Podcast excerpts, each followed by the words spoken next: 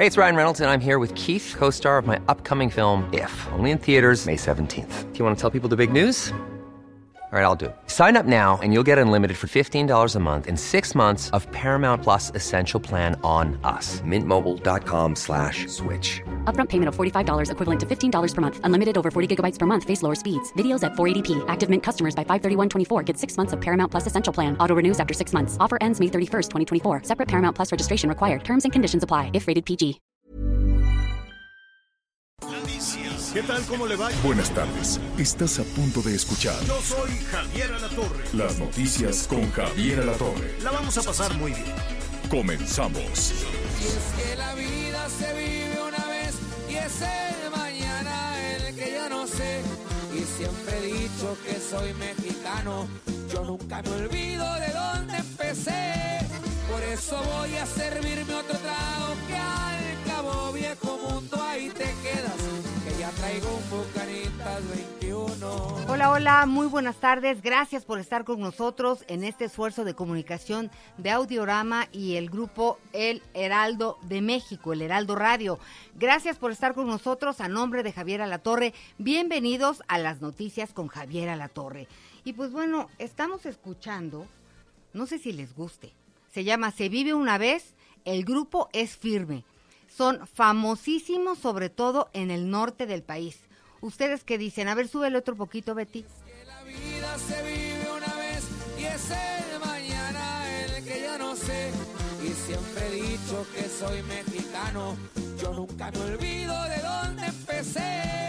Por eso voy a servirme otro. Pues bueno, la vida se vive una vez. Miguel Aquino, ¿cómo estás? Qué gusto saludarte. Buenas tardes.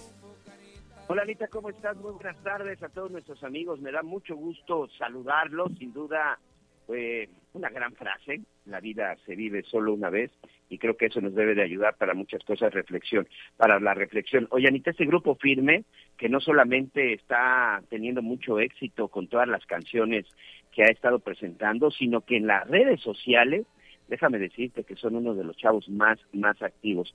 Últimamente, pues han generado mucha polémica porque hubo un premio en los Estados Unidos en donde ellos estaban muy enojados porque además de que no los habían invitado para asistir de manera directa por la cuestión de la pandemia, a la hora de que hicieron la, la lista de, de invitados, pues ellos, bueno, pues no estuvieron ahí. Y cuando se entregó el premio, que por cierto ellos ganaron, pues resulta que no lo pasaron en televisión y estaban muy, muy indignados. Pero bueno, es parte de lo que sucede de repente en las redes sociales y ahora con todos estos nuevos formatos y también pues la forma en la que algunos artistas pues se dan a conocer. Por lo pronto, pues estos chavos bien, mexicanos que siguen armándola en grande y pues un, un género, una, una competencia más en el género regional, ¿no?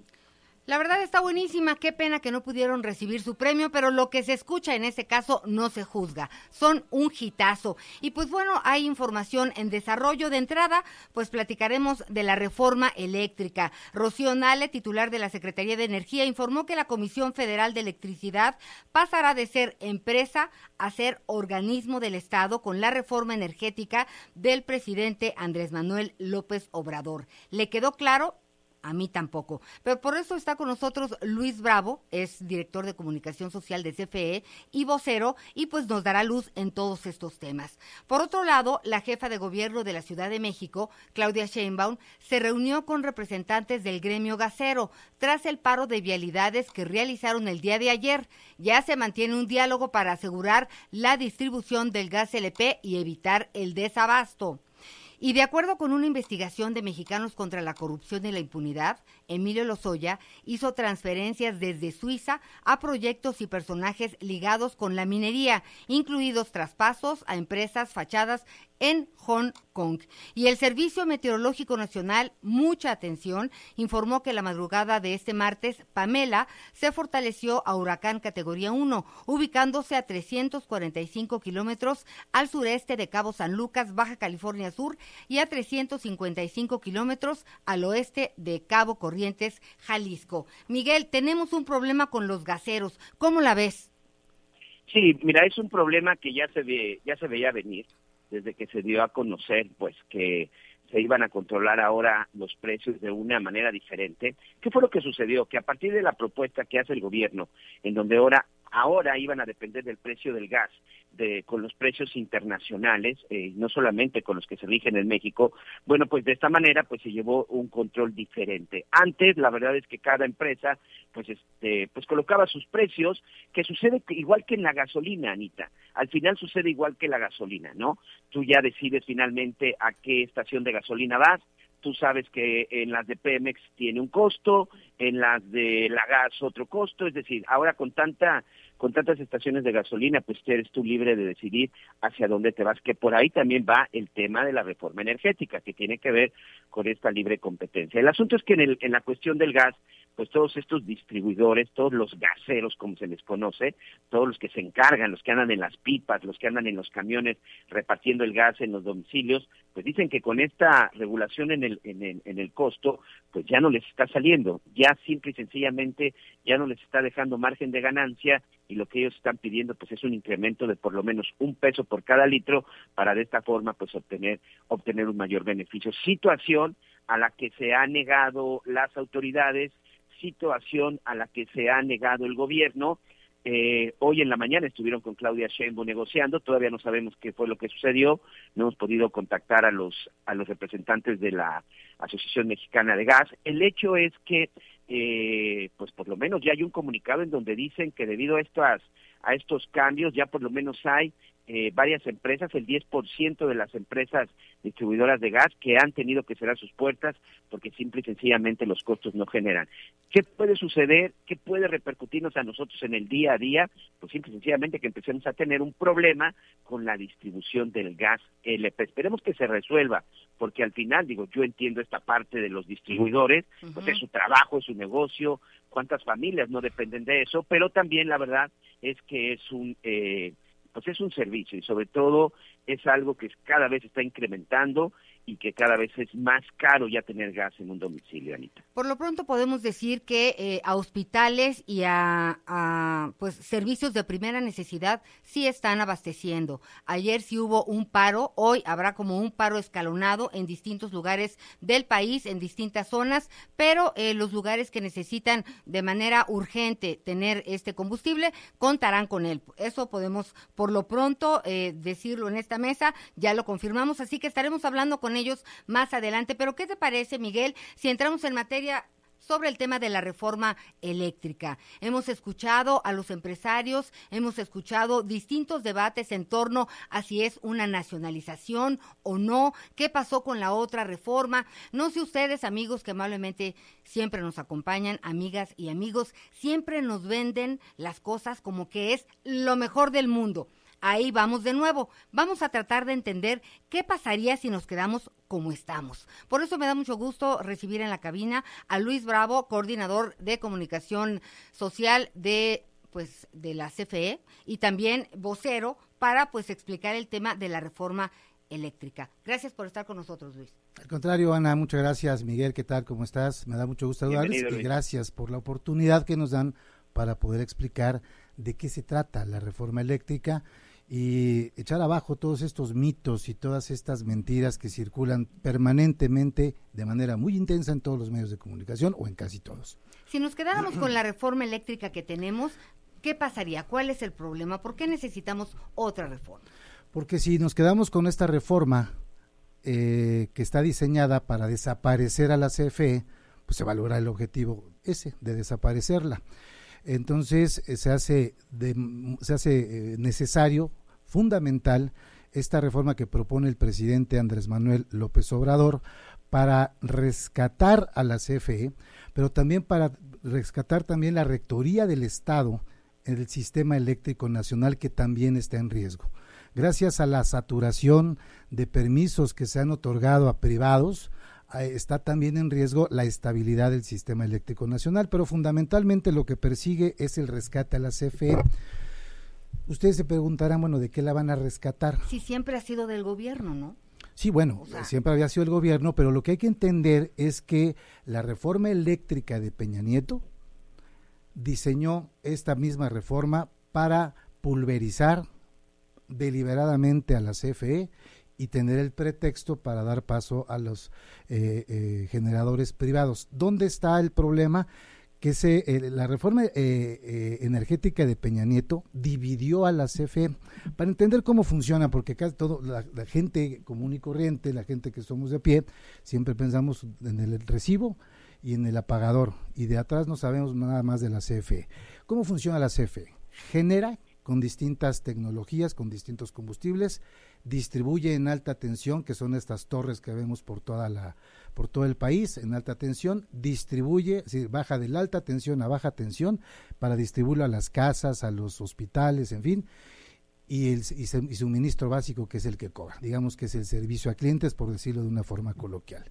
La reforma energética de Peña Nieto dividió a la CFE en la parte de generación en seis empresas chiquitas. Pensemos en un pastel. Partieron este pastel en seis partes. Yo me iría más allá de un pastel, yo me iría una familia. La CFE era una sola y la convirtieron en empresas filiales y subsidiarias. Es, y la parte de generación las hicieron pequeñas cefecitas, cefes pequeñas, uh -huh. una cláusula perversa de la reforma de Peña Nieto habla de la estricta separación y las pusieron a competir entre ellas. No podían pasarse ya informaciones como si tú a tu familia le dices a tus hijos que ya nos hablen y que se pongan a competir entre ellos. Por decirlo de una forma coloquial, es mucho más importante que un pastel, ¿no? Entonces, esa, esa pulverización de la CFE debilitó deliberadamente su capacidad de generación como para dar el argumento de decir, bueno, como la CFE no puede, como la CFE no está generando, que además deliberadamente también dejaron de darle mantenimiento a todas sus plantas generadoras y de esa manera, pues entonces el gran pretexto es que como la CFE no puede, que vengan los privados, que ellos sí pueden, apoderarse del mercado, apoderarse de la generación y del mercado eléctrico mexicano. Y entonces, cuando tú dices deliberadamente, eh, quitarle fuerza, restarle fuerza a la CFE, esta palabra deliberadamente quiere decir que la autoridad querían dársela a otros, el poder a otros, para que realmente, pues, eh, a la hora de, de ejercer, eh, pues, esa autoridad la tuvieran ellos, no la CFE. ¿Para qué nos sirve o para qué no nos sirve esto? No, bueno, es que no es un tema de autoridad, es un tema de capacidad de generación, es un tema, ellos lo vieron como mercado. La CFE tiene una vocación social, surge con vocación social, eh, surge en 1938 uh -huh. gracias a la creación de a, a, la, a la, iniciativa del presidente Cárdenas. Pero la, en aquel entonces las empresas eléctricas privadas, fundamentalmente norteamericanas y por ahí había una inglesa, eh, tenían, estaban en las ciudades más importantes donde les representaba negocio, pero no les importaban los pueblos, ni las rancherías, ni los rincones donde no había negocio. Entonces, la, capacidad, de, la, electrificación del país era muy pobre. Esto hace que el presidente Cárdenas eh, crea la, la, CFE con esta intención de electrificar a todo el país. Y luego, posteriormente, eh, López Mateos lo que hace es nacionalizar la industria, porque estas, insisto, estas empresas estaban por todos lados, pero solamente donde había negocio, en las grandes ciudades. Pero los pueblos no tenían luz. Y entonces esta visión del presidente López Mateos hace que se compran todas estas empresas y empieza un crecimiento importante y empieza esta epopeya de la CFE de electrificar a todo el país. Y la CFE, Luis. cuando en su momento más importante, generaba el 98% de la, de la electricidad que consumía este país. El otro 2% estaba en manos de privados. La reforma de Peña Nieto hace que se debilite a través de esta pulverización a la que yo refiero, esta división, y entonces empieza a bajar y se empieza a, incrementar la, producción por parte de privados. Cuando eh, el, el, presidente López Obrador llega a esta administración y cuando llega el licenciado Manuel Bardet, la generación en, en el 2019, diciembre de 2019, 2018 quiero decir, eh, la CFE generaba el 54% y los privados el, eh, el 46%. Hoy día ya no es así. Hoy día la CFE solamente genera el 38% de la electricidad y lo demás está en manos de privados. Es decir, el 62% produce la, la, la, electricidad la iniciativa privada, los privados, extranjeros sobre todo. Entonces, si esto sigue así, si esa tendencia seguía así, al término del sexenio la CFE iba a estar generando 14 o, o menos porcentaje y entonces será la desaparición de la CFE. Miguel. Luis, eh, bienvenido, muchas gracias por estar aquí con nosotros. A ver, eh, voy con mi primer pregunta. ¿Cuál ha sido el problema con esta disminución por parte de la Comisión Federal de Electricidad de, de la energía? Es decir, esto finalmente, ¿qué está representando como un riesgo? Aquí, vámonos al asunto del consumidor el que la CFE esté, esté produciendo menos energía está provocando un problema ya de energía o un alza eh, sin control en el incremento, eso sería por un lado. Y por otro lado, se habla de que en determinado momento quieren que solamente eh, la Comisión Federal de Electricidad sea la única encargada de generar, electricidad, regresar a... No, no, eso no es así. ¿eh? Eso no es así. O sea, la, la, reforma... Ah, la reforma eléctrica permite que se quede el mercado en el 46% de la producción, para no utilizar la palabra mercado, porque eh, eso, es, algo que es importante, ¿no? Eh, la generación de, electricidad va a quedar eh, de la siguiente manera, el 56% la va a generar la Comisión Federal de Electricidad y el, y el resto, el 46%, la, eh, los generadores privados. Ahora, déjenme decirles que es un pastelote, ¿eh? o sea, el 46% de la electricidad de, de este país es un mercado mucho más grande, mucho más grande que Colombia, que Argentina, es, es mucho más grande que cualquier país de América Latina, a excepción de Brasil. O sea, no se pueden quejar los privados porque la ley les va a permitir seguir generando el, el 46% de la electricidad de este país, que es un gran, gran, gran negocio. ¿eh? Y, y la pregunta es esta, al final, el beneficiario qué? La gente que está en su domicilio, ellos al final qué obtienen con esta con esta reforma? Porque de repente nos quedamos en estas cifras, en estos porcentajes, pero al final, bueno, el consumidor vemos que hay lugares en donde se ha incrementado de una manera incontrolable y hay lugares en donde de plano vemos que el servicio es muy malo. Esto va a garantizar disminución y un mayor control, por ejemplo, yo que estoy transmitiendo desde el sureste del país. Estas son las fechas que es un peligro la luz esa, uno debe de tener muy cuidado porque por alguna situación se incrementa de una manera desorbitante. Esto ya no va a suceder con esta reforma. El beneficiario va a ser el usuario o finalmente el usuario dónde queda o solamente es una cuestión entre gobiernos y empresas privadas que se están dividiendo el pastel. A mí lo personal esa parte de dividir el pastel no me gusta, no me gusta esa expresión porque pareciera pues, que se están peleando por un gran negocio que en dónde queda el usuario. ¿Dónde queda el usuario con esta reforma? Es que los privados están peleando por un gran negocio cuando la electricidad desde el punto de vista de la CFE y del gobierno mexicano no es un negocio, es un servicio y es un derecho humano. Ellos están viendo el negocio y por eso deliberadamente hicieron, crearon un mercado, un mercado que no existía y no tenía por qué existir. Si la CFE estaba brindando ese servicio, si la CFE llegaba a todos los rincones o llega a todos los rincones del país y generaba el 98%, ¿para qué caramba vas a hacer un mercado? Si, si, si, si caminaba todo perfectamente bien, son los intereses extranjeros los que, los que entraron a ese mercado con esta perversa reforma de Peña Nieto, que fue la que permitió que se creara un mercado cuando no lo teníamos.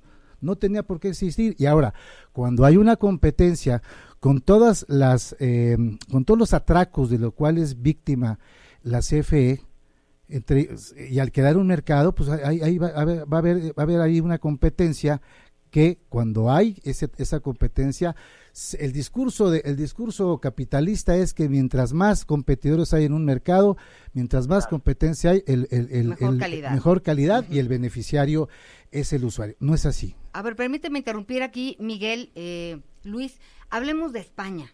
No, España está viviendo una situación muy delicada en cuanto a la energía eléctrica y de alguna manera tiene que ver con la reforma de Peña Nieto. ¿Nos puedes explicarlo? A ver, lo que está pasando en España Mientras España estaba cerrando, esto que, sucede es el mercado. Es precisamente porque no tiene España la rectoría de su sistema eléctrico nacional. El gobierno español. El gobierno español, claro. ¿Qué dije? ¿El Estado? El- no, España. España. O sea, el gobierno español no tiene, no tiene la rectoría de su sistema eléctrico. Está en manos de privados cuando tiene que estar en manos de los gobiernos del Estado, como, lo- como, los, como sucede en Francia. La gran empresa francesa es del Estado francés. Y eso lo que está sucediendo es que nadie cede a, a- en- dejar en manos de un mercado es lo que está sucediendo en España, las tarifas, la competencia, etcétera, etcétera. Eso es lo que está perjudicando y eso es lo que está evitando esta reforma energética que propone el presidente. Que, que que el gobierno, que el Estado mexicano retome la rectoría, ponga orden, no está sacando a nadie, no está sacando a los, a los, a los privados, sino simplemente los está ordenando. Les voy a poner un ejemplo. ¿Por qué, por qué cuando el director Bartlett se refiere a un atraco? Les voy a explicar por qué un atraco y voy a poner un ejemplo. El autoabasto o el autoabastecimiento. El autoabastecimiento es una figura legal que se dio en su momento, por ahí creo que desde el principio de, de la, de la, eh, de la eh, nacionalización de López Mateos, donde grandes consumidores de energía, sobre todo industria, por ejemplo, vamos a imaginarnos una industria cementera o acerera que tiene en sus em, que tiene su sede en X estado y que también tiene sucursales o plantas en distintas partes o en distintos estados de la República. Esta acerera se le acerca al gobierno y le dice, oye, dame permiso para que yo genere mi propia electricidad, autoconsumo o autoabasto se llama, porque me sale más barato que comprársela a la CFE. Hasta ahí vamos bien, el gobierno dice, va, te doy ese permiso. Y yo voy a poder distribuirlo, yo planta acerera la voy a poder distribuir o, o repartir entre mis socios o mis filiales. Pero resulta que se está infringiendo la ley, porque eh, en los excedentes de generación, la ley estipula que tienen que dársela, vendérsela a la CFE, y lo que están haciendo es vendérsela entre ellos, creando una figura de socios ficticios que son falsos, con un dólar entran. Entonces, esta acerera le dice a tiendas de conveniencia o le dice a farmacias, a cadenas farmacéuticas o le dice a tiendas este, de almacenes, etcétera, los hace socios y la figura jurídica les permite venderse entre ellos. Entonces, la electricidad que está generando esta planta o estas plantas se la venden entre ellos. ¿Y por dónde crees que pasa la electricidad que se la venden? Pues por las redes de la CFE y no le pagan un peso. Entonces eso le cuesta 40 mil millones de pesos a la CFE. 40 mil millones de pesos. Si eso, eh, Miqueo Miguel, le pasara a una empresa privada, impactaría los precios directamente. El presidente ha sido muy claro, no va a haber incremento en las tarifas eléctricas domésticas por arriba de la inflación. En un mercado, cuando suceden este tipo de cosas, claro que no impactarían y si no, pregúntenle a Texas. Perdón, ¿qué pasó en Texas? Viene un evento climático, se eh, quedan sin gas, el mercado oferta-demanda hace que de 3 dólares que costaba el BTU, que es la unidad con la que se mide el gas, se fue a 5 mil. Y eso, los privados dijeron, no, no, pues yo no puedo comprar eso, ahí que se las arregle CFE. Y yo me volteo, que lo arregle CFE. Ahí, ¿dónde estuvieron los privados para entrar? No, ¿Por, por qué no dijeron, te echo la mano México? Si me estás dando chance de hincharme de lana, ¿por qué en contingencias no le entraron? Y si eso hubiese impactado este, el mercado, si, si la CFE hubiera impactado sus tarifas en el recibo, estaríamos pagando tarifas de 50 mil pesos como lo están haciendo. En, en, en, sin embargo, aquí en México no sucedió. Por eso es importante que el Estado mexicano tenga la rectoría y no ponga en manos de privados y extranjeros, además, el sistema eléctrico nacional, que es un tema de seguridad nacional. ¿Por qué desaparecer la CNH y la CRE? Estos Porque, porque, eran, reguladores. porque eran organismos cómplices que surgen a partir de la reforma energética y que estaban favoreciendo el despacho. ¿Qué es el despacho? El SENACE, que es el Centro Nacional de, Centro Nacional de Control de Energía, SENACE, es quien decide a quién le compra, si a privados o a CFE, y lo distribuye en el país. ¿No? Pero bajo criterios perversos también que favorecían a los, a los, a los eh, privados. Y estos órganos como la, Comisión Nacional de Hidrocarburos y la, y la CRE, favorecían y dieron permisos indiscriminadamente a los privados que se cuelgan de la red sin que haya un estudio previo, sin que haya una planeación, sino simplemente el negocio y la corrupción, para subir y hay cualquier cantidad de permisos que la misma red no soporta. Es como si tú permitieras una, que una autopista que, que soporta 10 coches y tú das permiso para que circulen 100 lo que estás haciendo es colapsar y poner en riesgo el sistema eléctrico nacional. Por eso hay que regularlo, por eso hay que eliminar esos permisos, porque estos apagones que hemos visto en el 28 de diciembre pasado es porque tenían saturadísima la red. Pero entonces no son legales estos permisos. No, claro, o sea, fueron legales desde la figura esta, pero se dieron indiscriminadamente sin una planeación, sin un análisis técnico, simplemente porque eh, resultaba negocio y porque le daban mordida a, los, a estos órganos para otorgar los permisos.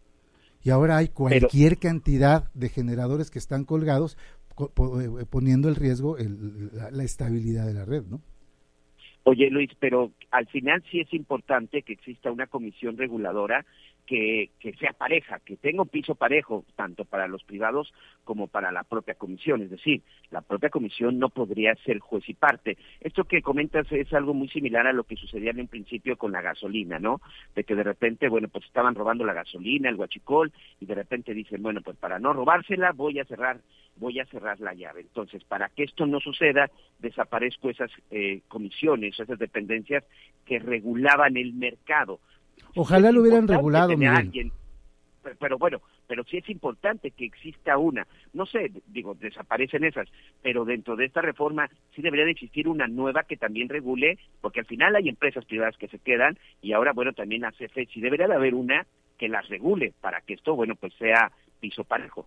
No, el piso parejo se va a dar a partir de eso y no necesitas un árbitro para eso. Las tarifas históricamente las ha establecido la CFE históricamente. Lo que se ahora sí, si están hablando de competencia, cuando se le cobre lo que se le tiene que cobrar, cuando haya piso parejo para todas las empresas, incluyendo la CFE, ahora sí la CFE les va a comprar al que sea más competitivo en términos de precio y en términos de calidad. Eh, de energía, porque la energía también tiene calidad para que no tenga picos eh, arriba y abajo, ¿no? El tiempo es terrible, se nos acaba, pero sí no te podemos dejar ir sin que nos hables de las energías limpias. ¿Qué va a pasar en este sentido con la reforma? Ese es el gran discurso de la, de la, de la Coparmex y todas estas, ¿no? donde dicen que las energías limpias y que la CFE va a producir que, caro y sucio y que va a ser un retroceso, etcétera, etcétera. Las energías limpias, que están la mayoría de ellas eh, en manos de las eólicas y las fotovoltaicas, están en manos de los extranjeros, particularmente de Iberdrola, tienen una particularidad que se llama intermitencia, que es que cuando no hay sol o no hay viento, dejan de generar. ¿Y quién creen que entra al respaldo con sus máquinas para que no se apaguen los focos o para que la energía en esta cabina no falte? Si en este momento pasara una nube, tal cual, ¿eh? no, es, no es chiste, si en este momento pasara una nube, aquellos generadores fotovoltaicos dejan de hacerlo, dejan de suministrar energía y entra la CFE con sus máquinas, con todas sus fuentes de generación a respaldar, se llama respaldo, esa energía. ¿Y a quién creen que le cuesta? Pues a la CFE. Y es una energía que tampoco le pagan. Esas son las perversiones, esos son los atracos a los que se refiere el licenciado Bartlett cuando habla y se espantan que, ay, que no digan que es un atraco. Pues claro que es un atraco. Pues Miguel, este es un primer acercamiento. Hay mucho que, profundizar en relación a esta reforma tan, tan importante, pues para los mexicanos. Así que seguiremos platicando del tema. Luis Bravo, gracias por estar con nosotros, director de comunicación social de CFE, vocero. Tenemos todavía muchas dudas, pero seguiremos, eh, pues, preguntándote. Al contrario, gracias a ti, Ana. Solamente déjame cerrar diciendo que sería gravísimo, gravísimo que no pasara esta reforma eléctrica en detrimento de los mexicanos. Gravísimo. Sería la desaparición de la CFE. Pero va a pasar, ¿no? Yo espero que sí. Eso está en manos de, los de los diputados y senadores. Miguelito, algo con lo que quieras concluir esta charla. Pues nada, pues muchas gracias. La verdad es que hay muchas preguntas. Este asunto de las energías limpias, este, sí tratar de entender un poco, a veces no solamente es cosa de que existe una nube para dejar de generar, aquí en el sureste eh, muchos hogares nos apoyamos de esa manera, Luis, tenemos eh, paneles solares y también por supuesto energía eléctrica y eso por supuesto que te ayuda a disminuir, creo que es algo que además de que en este planeta... Oye, eh, qué bueno que lo dices Miguel, lo van a seguir teniendo, ¿eh? Ah, es importante decirlo, la ley eléctrica no toca absolutamente nada y eso qué bueno que lo dices, no toca, la gente que tiene sus paneles solares puede seguir feliz y contenta porque no tiene, no se toca. Ni para los generadores pequeños, o sea, los que tienen en sus casas o en los negocios, porque ya había una campaña ahí que las, a las tortillerías les van a quitar sus paneles, eso es mentira, eso es falso, la ley no se mete con eso, ni con los de 50 eh, kilovolts para abajo, que son las casas, ni con los de 50 para arriba, que son los que le van a poder vender la energía a la CFE, la fotovoltaica, ¿eh? Que no los engañen. Eso se, llama distribución, este, generación distribuida. Esa, esa, esa generación no la toca la ley, así que no espanten a la gente, que no espanten a la gente, no ustedes, ¿verdad? Me refiero a quienes muchos, dicen eso, ¿no? Sin duda, muchos temas que estará, si nos lo permite, pues estaremos platicando posteriormente en los próximos días, porque esto, créeme, va para largo. Muchas gracias, Luis. Al contrario, Miguel, gracias. Gracias, Luis. Hacemos una pausa y enseguida estamos de regreso en las noticias con Javier Alatorre. Acompáñanos. Sigue con nosotros. Volvemos con más noticias. Antes que los demás. Heraldo Radio. La HCL se comparte, se ve y ahora también se escucha. Todavía hay más información. Continuamos. Muy bien, muchas gracias. Pues continuamos, continuamos con más información. Y bueno, pues hace unos días, eh, la verdad es que creo que todavía en algunos sectores sigue causando indignación y enojo, pues de pronto la aparición de Emilio Lozoya, el exdirector de Petróleos Mexicanos, este hombre que, pues ya se puede decir, este hombre que ha aceptado que fue parte de una red de corrupción, este sujeto que ha asegurado y ya, ya incluso declarado que él era el que se encargaba, encargaba de, organizar pues todos los actos de corrupción desde petróleos mexicanos, supuestamente en beneficio del gobierno de Enrique Peña Nieto y por supuesto del propio expresidente de la República. Y digo pues ya directamente que este corrupto confeso, porque pues para convertirse en testigo protegido, pues primero tiene que demostrar que es delincuente y eso no lo digo yo, lo dice la ley. El hecho es de que causó indignación, pues que apareció ahí en un lujoso restaurante de la zona de las Lomas de Chapultepec, en donde pues el señor supuestamente que está bajo eh, arresto domiciliario y que supuestamente está muy vigilado y controlado, pues estaba ahí celebrando, ¿no? El propio presidente de la República pues confirmaba confirmaba eso el día de ayer. Bueno, pues estamos en medio de todo esto y pues Mexicanos contra la corrupción, Mexicanos contra la corrupción y la impunidad, este organismo eh, no gubernamental y que bueno que se ha dedicado a hacer investigaciones, ojo, no de la administración actual, no de la administración anterior. Ahí tiene varios años realizando investigaciones en contra de los diferentes gobiernos. Hoy me atrevo a decir que sin importar el color y sin importar el nombre del personaje. Bueno, pues Salió la nueva investigación el día de ayer en donde otra vez aparece el nombre de Emilio Lozoya en una trama y en una red de corrupción que tiene que ver ahora con minas. Así que yo le doy eh, las gracias, le quiero agradecer a Raúl Olmos, periodista de investigación de Mexicanos contra la Corrupción y la Impunidad, para que nos platique de esta nueva investigación y qué fue lo que encontraron, Raúl, porque pues este señor Lozoya no deja de sorprender, ¿verdad? Así es, muy buenas tardes a ti tu auditorio. Efectivamente, este, esta revelación muestra una faceta desconocida de Emilio Lozoya, una faceta, eh, digamos, como minero, como gestor de, inversiones en minas y él mismo como eh, interesado en, obtener eh, proyectos o beneficios de, de, transacciones que tienen que ver con la minería. hay una serie de, digamos, de documentos que hacen referencia a esta participación o este involucramiento de Emilio Lozoya en actividades de minería. Por, por ejemplo, la primera diría yo, eh, cómo se encubrieron los pagos ilegales para financiar la campaña electoral de Peña Nieto, pues nada menos que a través de falsos proyectos de extracción eh, de metales en Sudamérica. Eh, proyectos que eran ficticios, que eran, digamos, una simulación para ocultar el destino real de ese dinero, de esas transferencias desde Suiza, que era pagar a asesores políticos, asesores electorales en México y en el extranjero que, eh, digamos, apoyaron en la campaña presidencial de, Peña Nieto. Eh, eh, esta es, digamos, una de las primeras eh, involucramientos en, actividades de minería.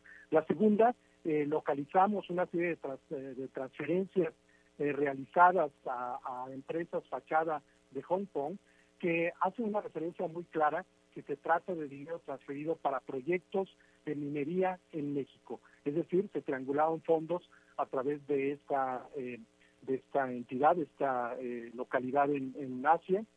Eh, y luego también hubo, está documentado, una serie de transacciones millonarias con metales preciosos, lingotes de oro, digamos, muy cuantiosos, que le dejaron ingresos a Emilio Lozoya entre 2011 y 2013, ya cuando era integrante de Pemex, por más de un millón de dólares.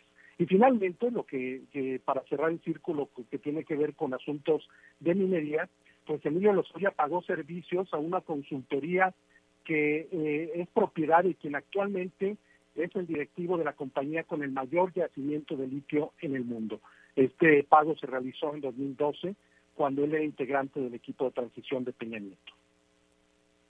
Oye, eh, Raúl, aquí me llama la atención porque de repente nos quedamos solo con que este señor recibió los 10.5 millones de dólares que, que le había entregado como soborno eh, la empresa Odebrecht para algunos permisos, pero la realidad es que este personaje junto con su familia, estamos hablando de mucho más dinero que en determinado momento pudo obtener. Hay otra parte también hoy que sacaban en una investigación que también estaban relacionados pues hasta con el negocio del mezcal.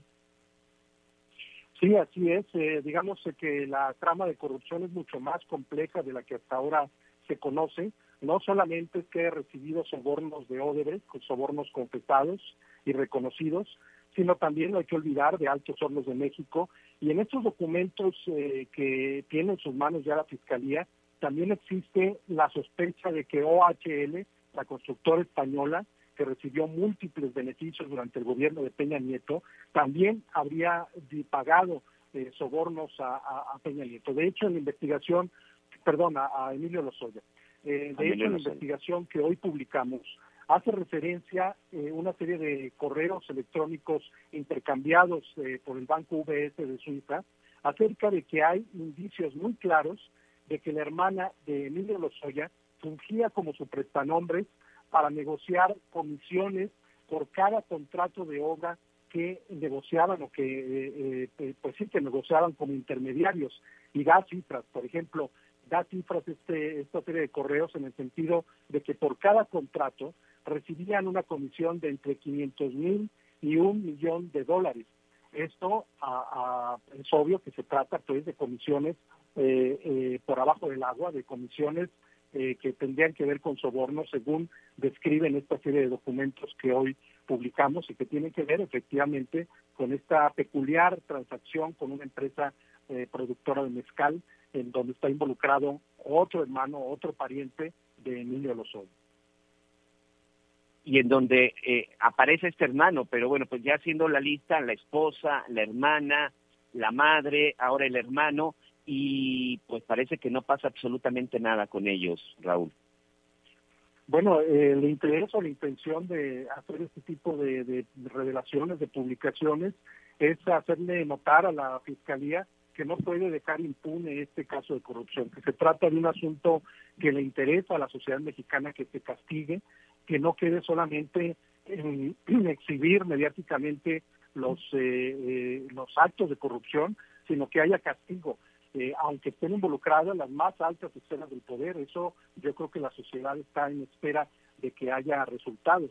Eh, en estos nuevos documentos, por ejemplo, refieren acerca de que estas comisiones pagadas por las obras eh, se dividían en otras contrapartes, es decir, que habría cómplices en el gobierno que también recibían estos beneficios. Bueno, pues lo deseable es que la Fiscalía apunte no solamente hacia, hacia eh, los Lozoya, sino también hacia el gobierno de Peña Nieto, a los funcionarios involucrados y que, pues, si, se tiene que castigar a las más altas esferas de poder, que así se haga, ¿no? Pero que no quede impune este gran caso de corrupción. Oye, Raúl, eh, te saluda Ana María Lomelí, gracias. Cuando vemos investigaciones como, como las tuyas, eh, pues lo primero que se nos ocurre es pues preguntarnos si la fiscalía o los responsables o no quieren investigar o se fueron por otro lado o no saben buscar o no quieren encontrar y luego con la polarización que de repente hay en Palacio Nacional en relación a, a grupos de investigación de periodistas como Mexicanos contra la Corrupción y la Impunidad, pues ¿qué crees que pase o qué pasa? ¿Se acercan con ustedes las autoridades? Bueno, en algún momento hubo este intercambio de información, documentos que a los que tenemos acceso, porque gran parte de estos eh, documentos en su momento eh, los gestionamos a través de, de, cooperación con países de otros países, en concreto con Brasil, donde están gran parte de las confesiones y de, las indagatorias del caso Odebrecht. En los momentos en que la autoridad no tenía acceso a estos documentos, nosotros eh, teníamos la responsabilidad eh, social de compartir esa información y así lo hicimos una vez que hacíamos la publicación de nuestras investigaciones, llegamos a compartir documentos. Desgraciadamente esto no se ha dado en la actual administración como uno desearía que así fuera, eh, de hecho, es algo que, que, yo quisiera enfatizar en el sentido de que en eso tenemos coincidencia con el actual gobierno federal, eh, en el sentido de que ellos tienen como, como objetivo el combate a la corrupción y también es el objetivo de la organización en la que yo participo. ¿no? Ambos eh, queremos que este país sea un país sin corrupción, sin impunidad, y bueno, pues lo deseable es que las investigaciones tuvieran eco y que tuvieran una repercusión que hubiera, digamos, caminar en el mismo sentido de combate a la corrupción, tanto del gobierno federal como de iniciativas ciudadanas como esta en la que participo. De repente parece que entre más van jalando la sábana, entre más van jalando el hilo, pues siguen apareciendo cosas de de Emilio Lozoya. A mí sinceramente sí me sorprende que en este caso, bueno, pues pareciera que él era el único o era el encargado o era el principal en tejer toda esta red de corrupción. Y como tú dices, si hay algo que evidentemente no podemos permitir y que no solamente debe de indignarnos, sino que debemos de levantar la voz como lo están haciendo ustedes, es pues que esto quede, esto quede impune. Después de esto, ¿qué sigue? ¿Qué sigue, Raúl, por parte de, de Mexicanos contra la Corrupción, sobre todo en esta investigación con Emilio Lozoya? Siguen, me imagino, indagando más asuntos. Sí, seguimos indagando más asuntos y sobre todo queremos apretar el paso en este eh, mes que viene, porque no hay que olvidar que el, eh, Emilio Lozoya tiene de plazo eh, inicios de noviembre para entregar las pruebas que sustenten sus dichos, sus acusaciones, y la organización estará muy vigilante de que así ocurra, de que efectivamente aporte información, pruebas, información relevante que ayude a desentrañar toda esta trama de corrupción que involucra no solamente a, un, a los integrantes de un partido político, sino, sino de distintos eh, colores, de distintas filiaciones políticas. Y si realmente se quiere castigar este caso de corrupción, tendrá que ver o tendrán que voltear a ver a distintos ámbitos e incluso eh, ampliar la investigación en la extensión del tiempo. Yo diría que no se quedaran solamente en el gobierno de Peña Nieto, los beneficios eh, de para Odebrecht vienen desde finales de tiempos de Vicente Fox, pasaron pues tres sexenios que habrá que vigilar y revisar si efectivamente eh, se da esta investigación en la amplitud de tiempo y de personajes. Muy bien, pues te, te, agradezco, felicidades nuevamente por esta por esta investigación. La verdad es que este tipo de investigaciones son las que pues de repente a los mexicanos nos ayudan a ver un poco y entender pues la corrupción que has se ha presentado en los últimos años. Raúl Olmos, periodista de investigación en campos contra la corrupción y la impunidad. Muchas gracias y estamos pendientes de lo que venga. Gracias, Raúl. Gracias, y un gusto compartir la información con ustedes. Muy bien, bueno, pues ahí está parte de lo que ha salido el día de ayer y hoy. Hoy, insisto, todavía salió de nueva cuenta, pues en una cuenta de Suiza, por ahí una operación de miles, miles de dólares que había hecho un hermano de Emilio Lozoya, una persona dedicada también pues a la, a la producción de mezcal, pero pues parece que también se podría tratar de un negocio fachada. Anita, ¿hacemos una pausa? Ya volvemos. Sigue con nosotros. Volvemos con más noticias. Antes que los demás. Heraldo Radio, la HCL se comparte, se ve y ahora también se escucha. Todavía hay más información. Continuamos. Gracias por acompañarnos en las noticias con Javier Alatorre. Estamos tomando nota de todos sus comentarios. Hay muchas inquietudes en relación pues a este tema de la reforma eléctrica, tomando nota para buscar a los expertos, a los responsables y poder darles respuesta a todas y cada una de sus inquietudes. Pero me da muchísimo gusto también hay que hablar de salud. Sin salud, pues no no es posible seguir adelante. Contigo Aris Chávez, factor de transferencia, representante de Productos Politécnico. ¿Cómo estás? Qué gusto saludarte, mi querida Anita. Pues sí, eso que dices es tan valioso cuando empezamos a sentirnos mal o tenemos dudas y nos contagiamos. Entonces ahí es donde nos preocupamos. Pero yo le invito a que haga algo por su salud, que tome un tratamiento extra, porque existen tratamientos muy buenos aquí en nuestro país. El Instituto Politécnico Nacional tiene una de las investigaciones más importantes y además sobre todo la más exitosa, que es el factor de transferencia. Es un tratamiento que está ayudando a muchísimas personas a protegerse de los contagios, a sentirse muy bien. Nos han hablado muchísimo, sobre todo padres de familia preocupados si se pueden tomar el factor de transferencia porque ya están en clases presenciales, los que ya dejan de hacer home office y ya van a su oficina normal y también se preguntan, oye, pues yo además de mi inmunización, ¿qué más me puedo tomar? Bueno, pues esta es la solución. El factor de transferencia es un tratamiento integral que nos va a ayudar a elevar nuestras defensas. Las defensas son muy importantes, nuestro sistema inmunológico, porque si tenemos unas defensas bajas, lo más probable es que nos contagiemos, nos enfermemos de cualquier virus o bacteria. Si tenemos un sistema inmunológico fuerte, entonces podemos hacerle frente a muchísimas enfermedades. Lo toman desde bebés, niños, muy importante, adultos mayores, mujeres embarazadas, prácticamente cualquiera lo puede tomar y presenta una elevación de un 470% en nuestro sistema inmunológico. Esto es altísimo, es muy elevado y por eso es tan efectivo para protegernos de los contagios. Basta una dosis diaria para estar protegidos y además nos ayuda a resolver problemas de salud. Nuestros pacientes que ya de cajón lo toman porque se sienten muy bien, pacientes diagnosticados con cáncer, que les ayudan a sobrellevar sus quimioterapias, diabetes, lupus, obesidad, hipertensión, problemas cardiovasculares, artritis reumatoide, tenemos casos de VIH también y muy importante las enfermedades respiratorias. Si empezamos a tomarlo desde ahorita es muy probable que no nos contagiemos en este mes de diciembre ni de una gripa. Por eso es importante tomarlo desde asma, bronquitis, neumonía, pulmonía. Resulta un buen tratamiento. Ahora, mi querida Anita, yo te tengo una excelente noticia el día de hoy. Tengo una promoción que me autorizaron único día y hoy es para consentir a todo el auditorio que quiera factor de transferencia gratis. Tienen que marcar al 55, 56, 49, 44, 44. Voy a repetirlo más despacito. 55, 56, 49, 44, 44. Si ustedes marcan en este momento, nosotros les vamos a enviar hasta la puerta de su casa un paquete de 20 dosis de factor de transferencia.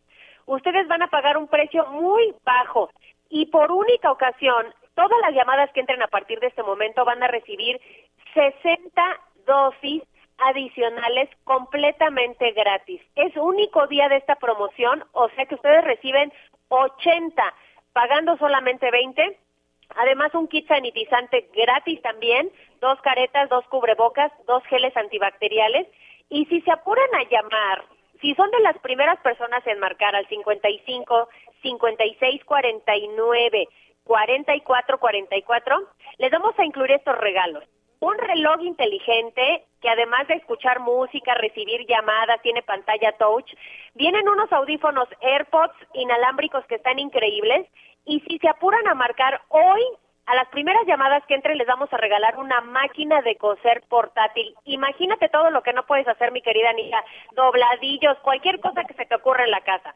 Entonces al 55 56 49 44 44. Si se comunican ahorita, todo eso va completamente gratis. Ya estamos marcando, querida Aris. Muchísimas gracias. Buenas tardes. Buenas tardes.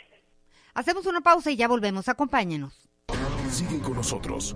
Volvemos con más noticias. Antes que los demás.